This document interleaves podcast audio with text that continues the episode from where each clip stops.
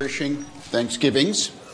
Uh, we're talking today about uh, rational medicine, and um, really what we're talking about is how an understanding of the molecular biology of disease has actually helped one to revolution has helped to revolutionize the uh, new science of therapeutic medicine.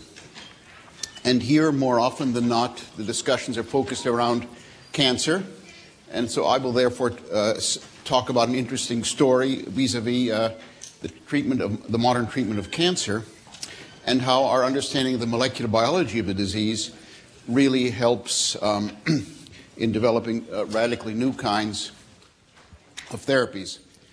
By way of background, um, let's just mention that most of the chemotherapeutics that we use today to treat cancer were developed over the last 40 to 50 years at a time when the molecular and biochemical defects inside cancer cells were totally obscure.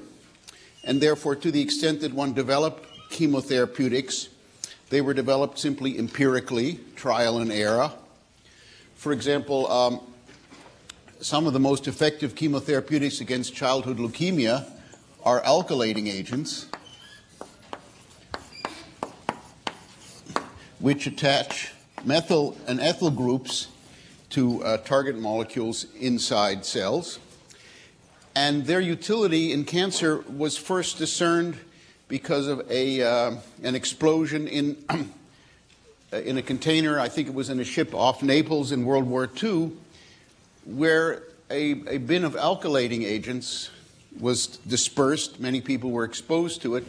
And these people, as a consequence of that, came down with what's called leukopenia, Penia generally means a depression, in this case, a depression of their white blood cells. Such alkylating agents had actually been used during the First World War in, in gas warfare, because during the First World War, uh, one used what so called mustard gases.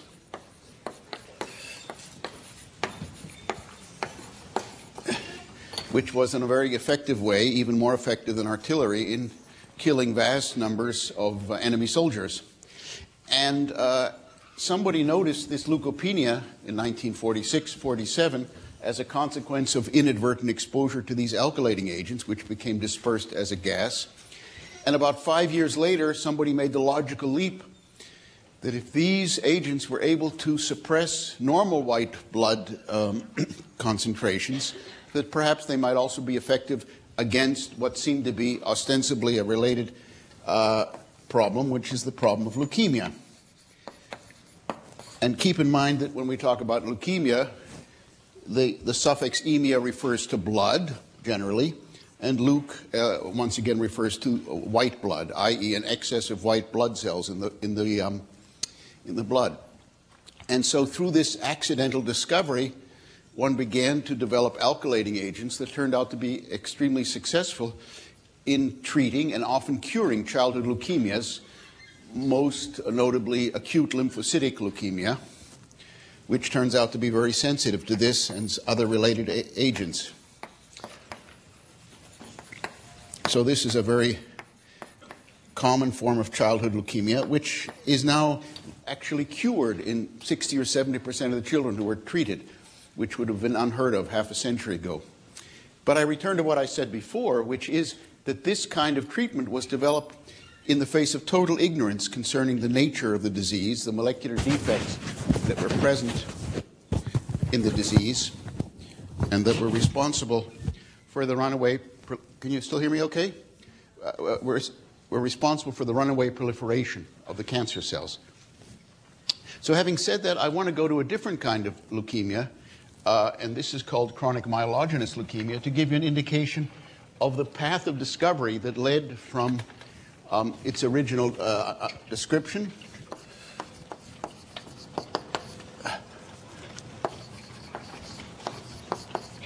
To uh, the development of rather successful treatments.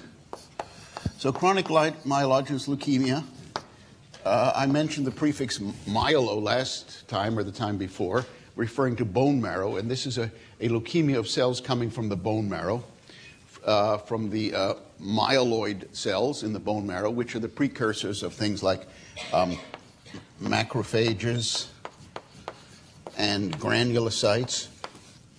So these are cells which are playing an important role in, our, in the immune response. And, and during this chronic myelogenous leukemia disease, which is called CML, there could be a period of three or four years where individuals developed large numbers of these cells in their, in their bloodstream. And after a period of about three or four years, all of a sudden there's an eruption into what's called blast crisis. And you may recall I mentioned the word blast also on one occasion earlier. This all fits together in a nice puzzle. Blast refers to primitive, embryonic like cells, and all of a sudden there's an eruption of a primitive embryonic like cells, less differentiated, like these macrophages and granulocytes, which until this point had been present in vastly excessive numbers in the blood. There's blast crisis, there's acute, this leads to acute myelogenous leukemia, and, uh, and death ensues usually within a year or two. Or has, that's been traditionally the case. No one really had any idea about the possible causative mechanisms of the disease and that allows me to use another word, which you might one day come across if you should stay in biomedical research, and that is the etiologic agents. When we talk about etiologic agents, we talk about the agents which are causally responsible for inducing a disease. These can be external agents, or they could even be internal agents, molecules inside cells, which are responsible for the creation of, of the disease. And the, the key discovery was made in 1960 when individuals were looking at the chromosomal makeup of the CML cells. The chromosomal makeup, I'll use another word just so we can expand our vocabulary this morning. The chromosomal makeup is often called the karyotype. That is to say, the constellation of chromosomes that one can see at mitosis, at mitosis under the microscope. Keep in mind, as we've said before, that during the interphase of the cell cycle, chromosomes are essentially invisible, but during the metaphase of mitosis, they become condensed. And on that occasion, individuals noticed a 9 to 22 translocation. So here, here is uh, chromosome 9 normally. Here's chromosome 22. And as you may know, uh, the numbering system with human chromosomes goes from the largest, number one, all the way down to the smallest. So this is uh, almost this is the smallest, with the exception of the Y chromosome. And what they noticed was instead of seeing this regular uh, chromosomal array, they noticed instead what looked very much like a structure of this sort here.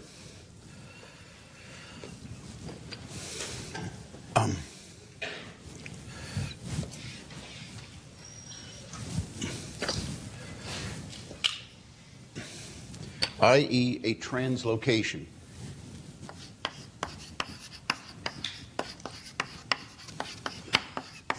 And this translocation resulted in a swapping of sequences between these two chromosomes. Note, by the way, this is reciprocal, i.e., in the sense that this chrom- 9 donates something to 22, and 22 donates something to, to 9. However, uh, the, the segments that are swapped are not necessarily equal size. So it turns out here that in this case, chromosome 9 has actually gained a lot more than chromosome 22 gained as a consequence of, of this exchange of genetic uh, segments. And this 922 chrom- uh, translocation made the smallest chromosome even smaller. So this was already the smallest chromosome, as I mentioned, besides the, the, the smallest autosome, the smallest non-sex chromosome. Now it got even smaller because it lost some of its, its bulk as a consequence of this chromosomal translocation.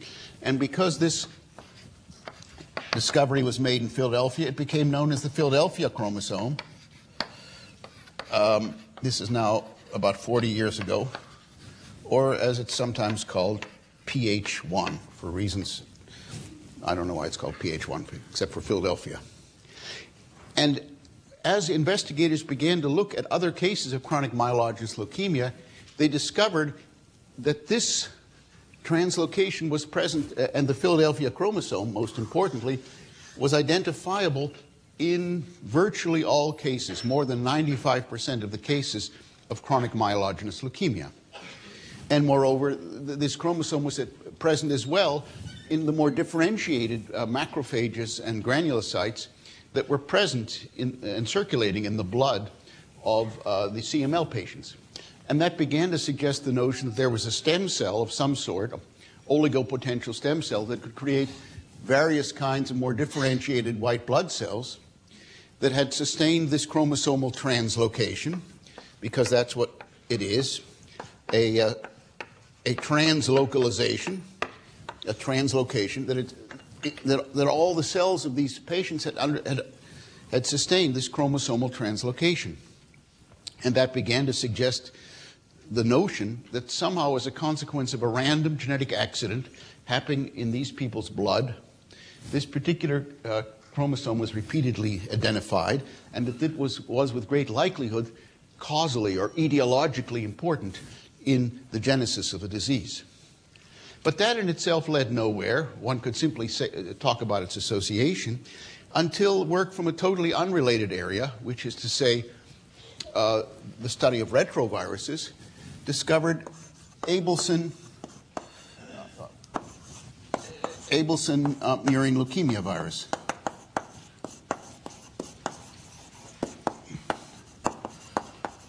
And Abelson was named after the fellow Herb Abelson who first discovered it at NIH and undertook its molecular characterization here in our own cancer center. And uh, Abelson discovered that this virus, which he had he, he studied, carried the ends of the uh, murine leukemia virus, which was the parental virus. It was a hybrid virus. And into the middle of it, Abelson leukemia virus had acquired a cellular proto-oncogene, which it was which it had activated into an oncogene. And therefore, here we have a situation where a cellular gene, like Src in the case of Rous sarcoma virus, has been activated. It's called this became called ABL for obvious reasons. And this gene, it turned out, was uh, critically important in um, understanding how the tr- chromosomal translocation led to cancer. In fact, if one infected um, mice with a, a, retrovirus carrying this genome, this is just uh, to indicate the fact that the ends of the the repeat ends, the long terminal repeat ends of this provirus they occur twice at the ends of this retrovirus. If one infected a, uh, a mouse with the Abelson virus, out came a disease which was quite re- superficially similar, at least, to, to uh, chronic myelogenous leukemia. And that began a search then for the chromosomal localization of the ABL proto-oncogene. And what was discovered subsequently, fascinatingly enough, was that the ABL proto-oncogene was right at the break point um, between uh, the uh, two chromosomes 9 and 22. And what happened as a consequence of this translocation and the resulting fusion of this chromosome with this chromosome was the creation of a fused gene, a hybrid gene that now carried the reading frames of two previously unconnected genes, one on chromosome 9 and one on chromosome 22. Here's the normal ABL protein. It's called c-ABL, meaning the cellular or the normal form of ABL. And you see it up here, it's shown in a very schematic way. And here's the uh, form of the, here's a, second protein which is encoded on the other chromosome. So one of the, uh, so ABL is encoded here. And the other gene, which is called BCR, is encoded here. And as a consequence of the translocation, ABL is encoded here, BCR is encoded here. As a consequence of the translocation, one now has not only the fusion of chromosomal segments, but one has the fusion of the reading frames of two previously unlinked genes. And here one creates, as, as a consequence of these fusions, any one of a series of three quite distinct fusion proteins which did not, do not naturally pre-exist in the normal cell. Um, and they're shown here as P185, P210, and P230. These translocations allow different parts of a second gene called BCR. BCR refers to breakpoint cluster region. The, the area, the point of fusion is called the breakpoint between the two genes. So the, the point where each gene is cut and fused with the other is called the breakpoint. And it turns out that within the region of the chromosome where BCR maps, there's actually three sites at which the fusion can occur. If you look carefully at this diagram, you see that there's differing extents of the BCR protein, uh, which can be contributed to the fusion protein. Some, and what this says in effect is the following that here, let's just refer to this diagram right up here. Notice, by the way, in all three of these that the, that the ABL protein is present at the C terminal end of the protein. The BCR is present at the N terminal end. So here's, here's the BCR gene. Here's the ABL gene down here. And what investigators found is that there could be a break at this part of the BCR gene, at this part of the BCR gene, or at this part of the BCR gene resulting always in the fusion of ABL to one or two or three different kinds of BCR proteins. And breakpoint cluster region signified the fact that there was a whole cluster of sites in the previously existing BCR gene to which this fusion could take place. Resulting, if the, if the break occurred here, the breakpoint occurred here in BCR, you get the longer one. Here you get this, uh, the medium sized one, and here you get the shortest one. And interestingly enough, as one explored virtually uh, uh, other kinds of different leukemias, one could see different um, of these fusion proteins that were produced. Here's chronic myelogenous leukemia, which I talked to you about before. Here is acute lymphocytic leukemia. And here's chronic neutrophilic uh, leukemia. Three, three different kinds of leukemia. We don't have to worry about the details of these diseases, aside from the fact to say that that the structure of this fusion protein encourages the outgrowth of different kinds of stem cells in the bone marrow, which in turn create three different kinds of diseases. Most importantly for our discussion was an attempt to understand the nature of the resulting fusion protein, which, as a consequence of this fusion caused by the chromosomal translocation, now clearly acquired biological powers that did not pre exist in either of the two parental proteins. These various notations here indicate a whole series of different functions which are associated with the ABL protein and alternatively with the, uh, BC, uh, with the BCR protein. And we don't need to get into them except to say that each one of these different names here allows the protein on its own to associate with other proteins and to activate a downstream signaling cascade. What's most important about our discussion is the realization that this SH1 domain indicated here SH1 refers to the Src homology domain, equals Src homology, equals a tyrosine kinase.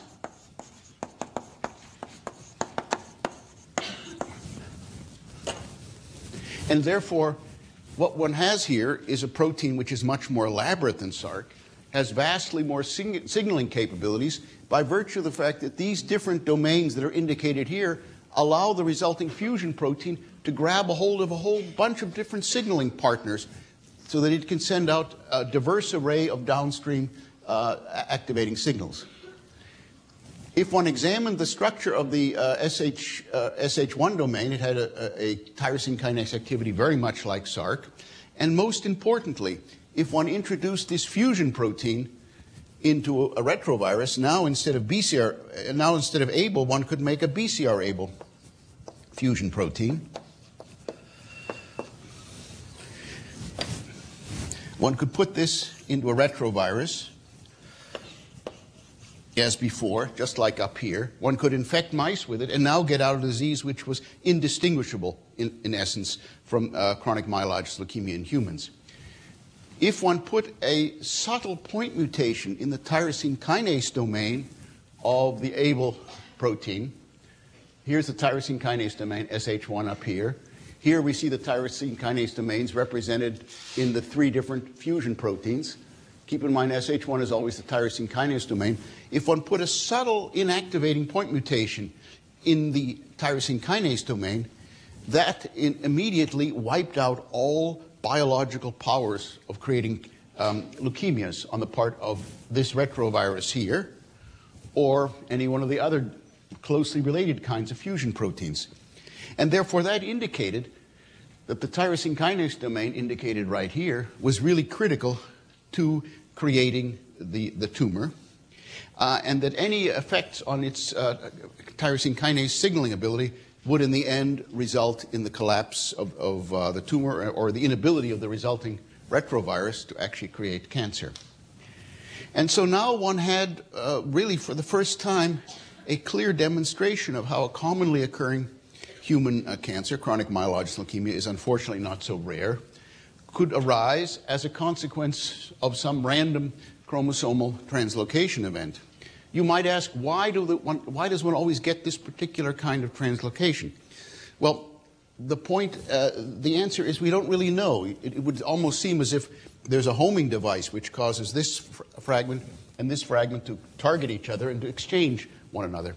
It's probably not the case. What probably happens is that chromosomal translocations take place rather randomly within the bone marrow, and on rare occasion there is a chromosomal translocation that creates exactly this kind of fusion, and this kind of fusion, in turn, is what's responsible for creating this fusion protein, and this fusion protein, in turn, creates the outgrowth of these, this, uh, this CML, the chronic myelogenous leukemia disease.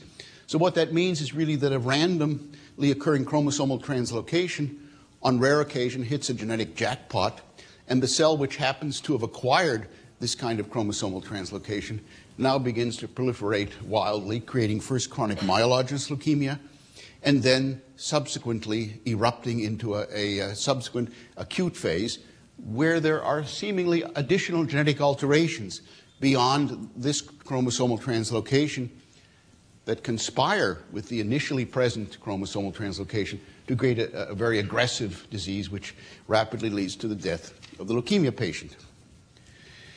That offered, in principle, an attractive way of beginning to develop an anti cancer therapeutic because what one might uh, imagine was that one could develop a tyrosine kinase inhibitor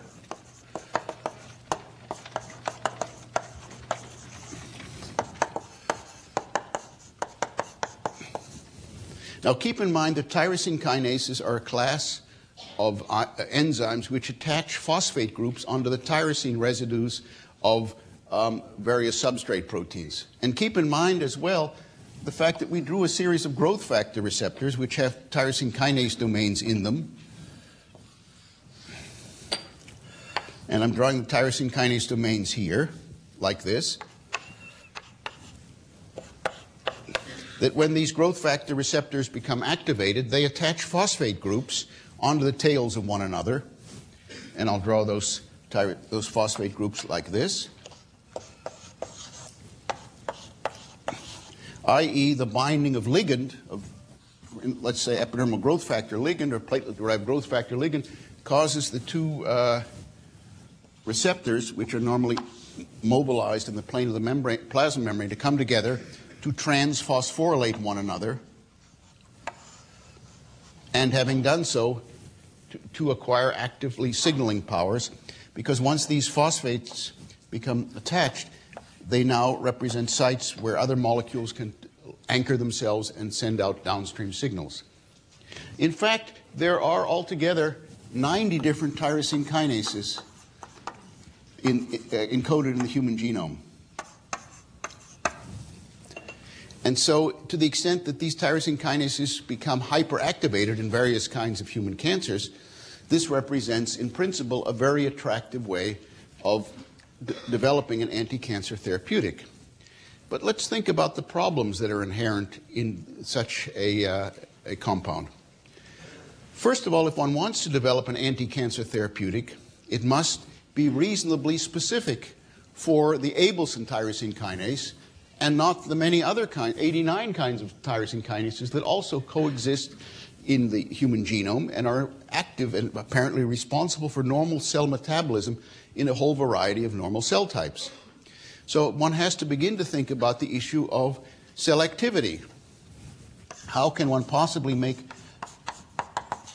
a low molecular weight compound which is selectively able to inactivate the Abelson uh, um, tyrosine kinase, as indicated here, the SH1 group, but doesn't disturb a whole variety of other tyrosine kinases um, that are responsible for other normal physiological mechanisms.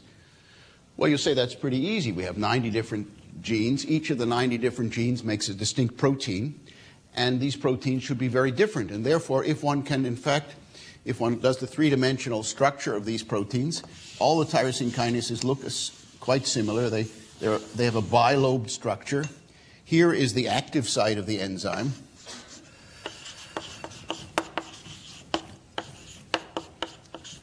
That is to say, in here is the catalytic cleft, the site where the actual catalysis takes place, the site where the gamma phosphate of ATP is taken from the ATP and attached to a substrate protein, to the hydroxyl of a tyrosine of a protein that's about to be phosphorylated. So you just make a, a, low molecular weight chemical that's specific for the tyrosine kinase domain of the ABL protein. And when I draw this bilobe structure, I mean, this bilobe structure is carried here within the SH1 domain right here. So this has a bilobed structure. It's obviously not indicated here in this very schematic drawing. The problem with that is the following. All of the SH1 domains, all of the tyrosine kinase domains, are evolutionarily closely related to one another.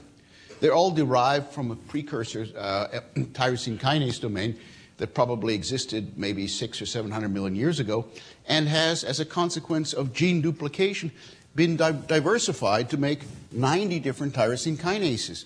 And if you look under X ray crystallography at the three dimensional structure of all these tyrosine kinases, they all pretty much look like this, i.e., they all have rather similar catalytic clefts because they diverge from a common ancestral protein and they've retained this three dimensional configuration because this three dimensional configuration seems to be important for the retention of their function.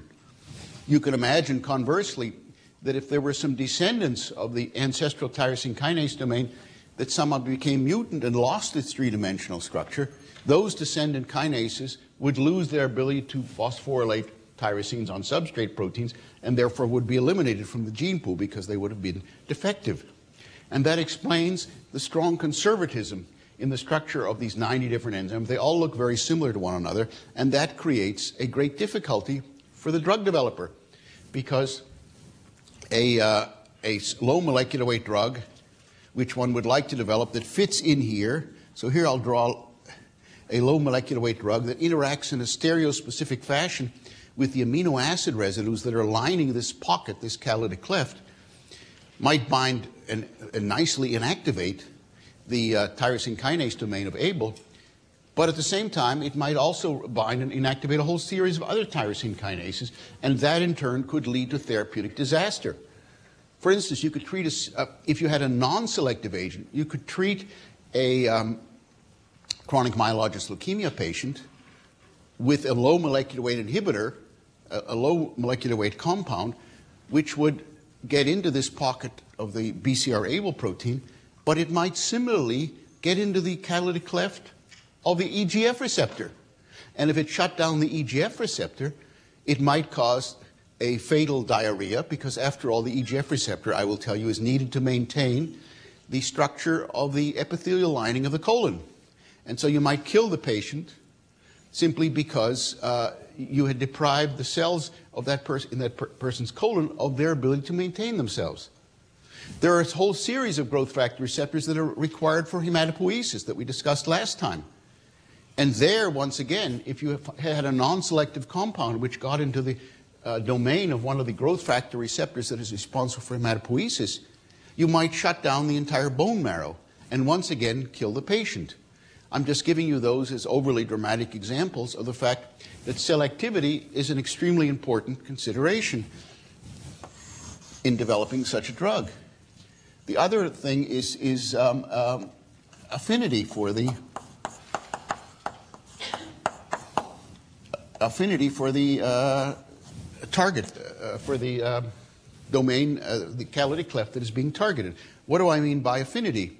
If you look at the um, dose response curves of uh, various compounds, what you see is the following. You can draw out a line that looks like this, a graph that looks like this, where here we have log of drug concentration.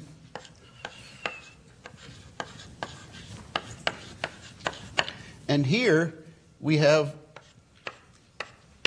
so here is 10 to the minus, uh, 4. Here, let's, let's do the other. 10 to the minus 8 molar, 10 to the minus 7 molar, 10 to the minus 6, 10 to the minus 5, 10 to the minus 4. And this is molar drug concentration. And here is the percentage of inhibition.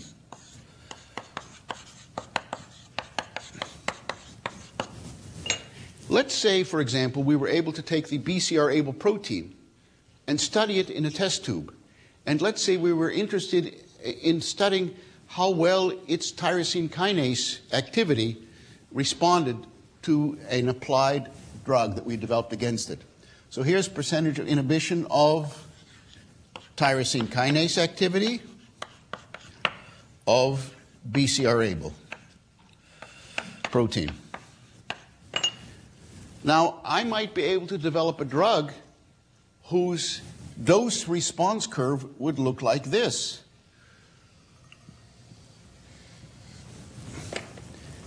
And you'll say, well, that's terrific. That's a drug which shuts down BCR-ABL. We haven't even dealt with the issue of selectivity, but let's look at where one begins to see a dose response. Right here, 10 to the minus 5 molar.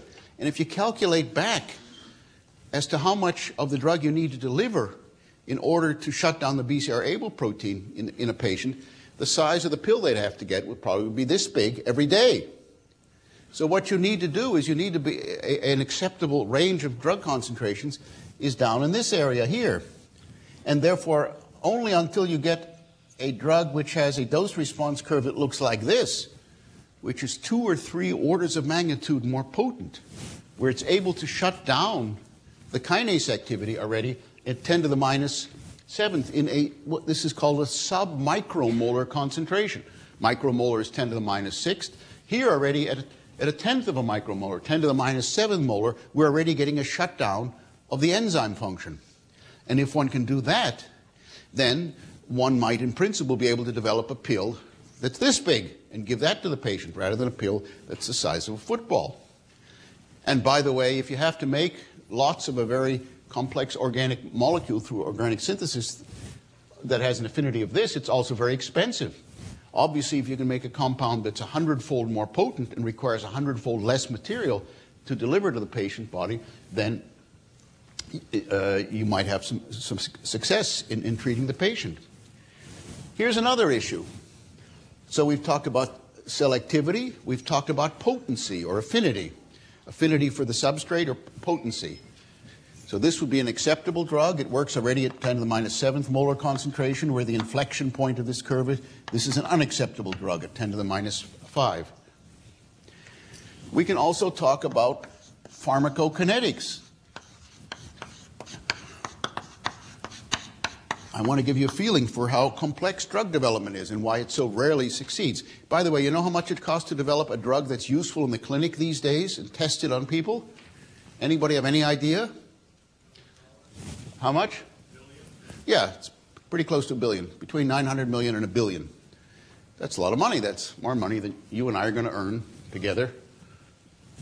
All of us, maybe, in a lifetime. Okay, anyhow. Pharmacokinetics. Well, what's pharmacokinetics? Glad I asked that question. How long does the drug stay inside of you after you take it if you're a cancer patient? What happens if the drug is, is secreted, uh, excreted by the kidneys? Within minutes of uh, its being uh, taken, let's say either by injection or orally. So here we can imagine, let's talk about drug concentration. Here's, I'll use the word drug concentration in uh, blood. And here's time. And here's what some drugs look like when you give them, let's say, orally. Here's what they look like. So here's, let's say here's the effective drug concentration. Effective concentration. And we know the effective concentration from doing measurements like this. We just measure, work that out.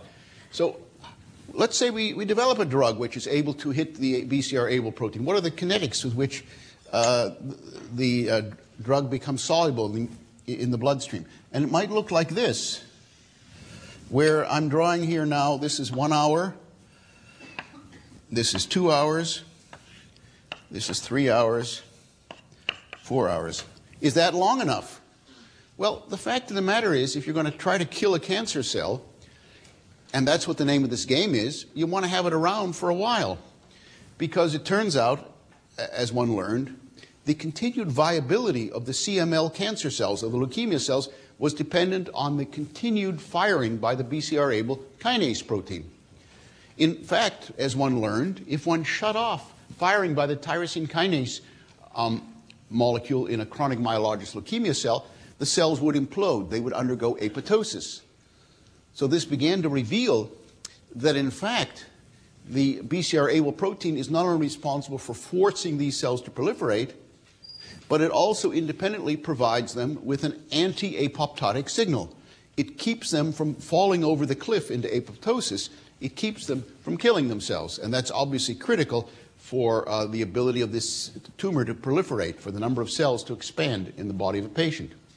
It turns out that if you provide these cancer cells with an effective way of shutting down their BCR-ABL protein for 30 or 40 or 50 minutes, not much happens to them. You need to deprive them of the, the drug for a very long period of time 12, 15, 20 hours.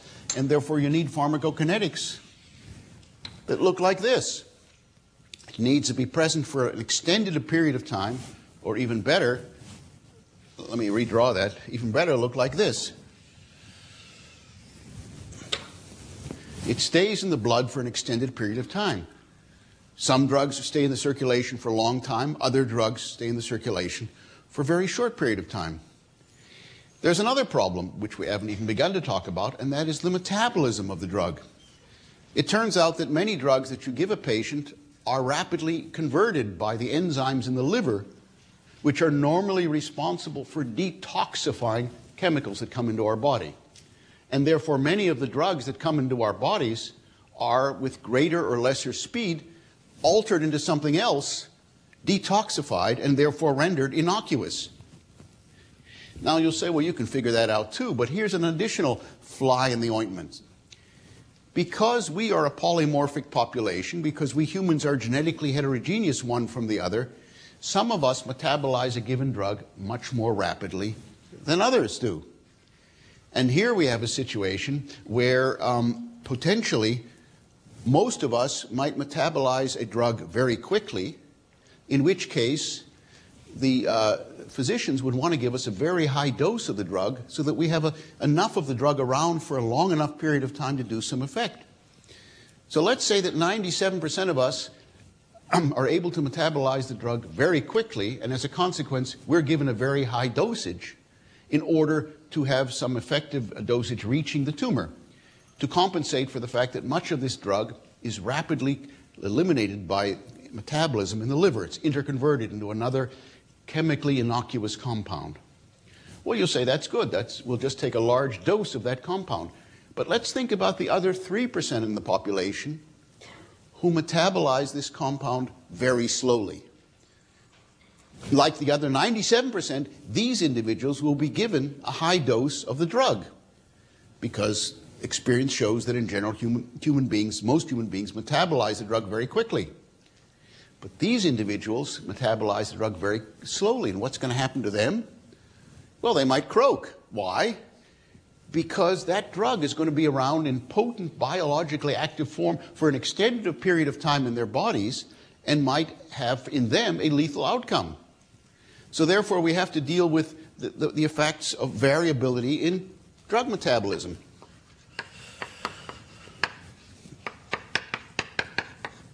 Variability in metabolism. Because it turns out that different people metabolize the drug differently. And that variability in drug metabolism is vastly greater if you compare the way we metabolize drugs to the way we compare to, to the, way, the way that laboratory mice metabolize drugs. Well, you'll say, why should we care about how uh, laboratory mice metabolize this or that drug? Why is it important? The fact is, the first tryouts of a candidate drug are tried out in laboratory mice, where laboratory mice are given a tumor and they're injected with um, the drug to see whether the tumor begins to shrink. But if, the, if it's the case that the laboratory mice metabolize a drug in a vastly different way than do humans, then the outcome of working with laboratory mice might be um, enormously misleading. And these are just some of the, the problems that, are, uh, that bedevil the development of a drug. In any case, around 1994, at a company which was a precursor of Novartis, it was called Ciba-Geigy in uh, Basel, Switzerland, they developed a highly specific and potent anti-Abl, low molecular weight uh, compound, which uh, came to be called Gleevec. Or in Europe, it's called Glivec. It's also pronounced Gleevec, but it's spelled differently. In fact, it was one of the other difficulties of developing this drug was the following. The higher ups in the drug company that were paying for this research wanted on repeated occasion, excuse me, to scrub this entire drug development program. Why? Because the number of cases of chronic myelogenous leukemia overall worldwide is relatively small. How many are in this country every year? I don't know, 10 or 15,000. So the question was, economically, economically speaking, would the relatively small number of ca cases of this disease justify their investing a billion dollars in the development of the drug?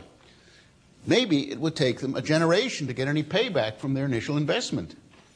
And so they tried time after time, time and again, to shut down this development program because it didn't seem to have any clear long-term economic benefit. Of course, now we're not talking about biology, we're talking about economics.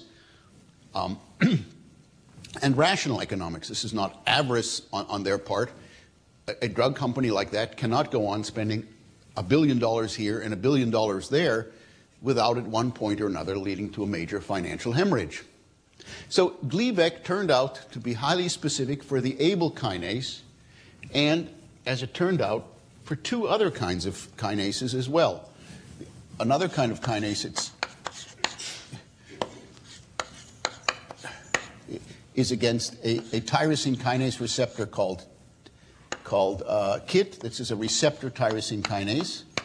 And another receptor tyrosine kinase called the PDGF receptor, which we've also encountered in passing earlier.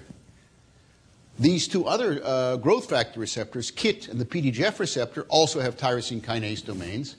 They therefore follow this overall structural plan here. And it turns out by evolutionary quirk that the structures of their tyrosine kinase domains are actually similar in certain ways to the tyrosine kinase domain of, um, of Abl, and therefore of BCR-ABL. So, in fact, they didn't actually have a totally specific drug which would attack only one out of the 90 tyrosine kinases encoded in their genome. It attacked three of the uh, 90 tyrosine kinases the Abl, the KIT, and the PDGF receptor. And this might on its own have already proven to be the death knell for the uh, protein, except they began to try it out for patients and they saw some rem remarkably um, remarkable responses.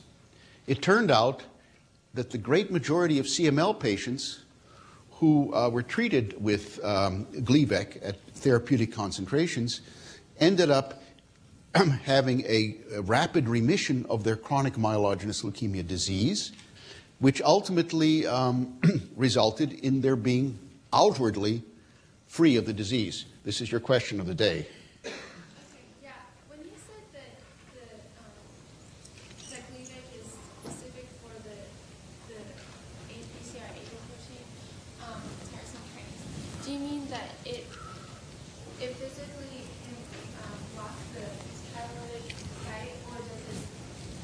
So Gleevec, goes into the catalytic cleft of the, of the Abl tyrosine kinase. It blocks the ATP binding site because keep in mind that, that these enzymes need to grab the gamma phosphide off of ATP and transfer it to a protein substrate. And it does so because it hydrogen bonds to the amino acids which are lining this catalytic cleft. In other words, this catalytic cleft up here is, is it's obviously made of amino acids, and there are hydrogen bonds which Gleevec can form with the uh, amino acid residues that you're lining on both sides of the cleft. I should have brought you a picture of that. And a similar kind of hydrogen bonding can occur with the amino acids that are lining the catalytic clefts of um, the PDGF receptor and KIT, and that hydrogen bonding can occur already uh, at concentrations that are sub-micromolar, less than 10 to the minus 6 molar, 10 to the minus 7, even sometimes 10 to the minus 8 molar under certain conditions. So it's a highly, it's a high affinity binding, it's, and it's relatively specific. Only three out of the 90 different kinases are, um, are bound. We can do the following kind of experiment. If I were to add Gleevec uh, to uh, cells with BCR-ABL function, this is the, this is the response that BCR-ABL would show. Here is the response that the EGF receptor would show.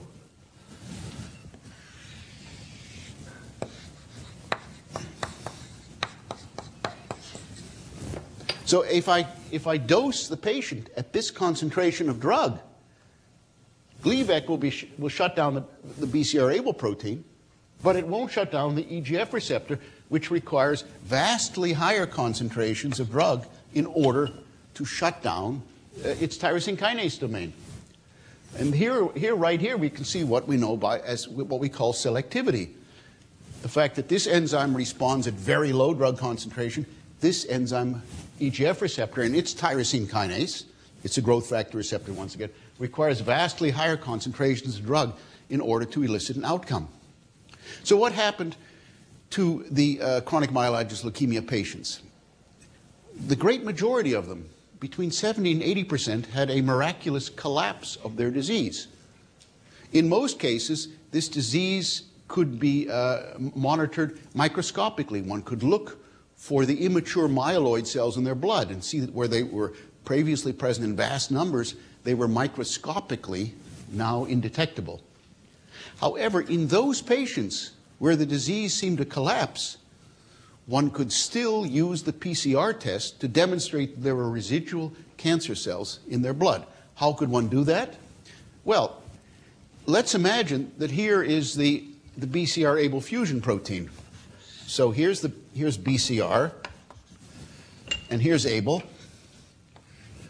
Over here, you can make PCR primers, one of which is specific for a BCR sequence, and the other of which is specific for an ABL sequence. And the only time that you'll get a PCR product is if these two sequences exist on the same messenger RNA molecule and uh, that's reverse transcribed into a cDNA. You could even do this from genomic DNA as well. And so one can specifically detect using this PCR test the presence of cells which have this chromosomal translocation. If one of the PCR primers is against BCR and the other is ABL, and the distances between these two primers is not too far away, not more than, let's say, a kilobase, so you get rather efficient PCR amplification. So it turned out that the great majority of patients who were cytologically cured Cytology means a cytological analysis represents what you see through a microscope. So these patients, if you looked at a smear of their blood, cytologically they were cured.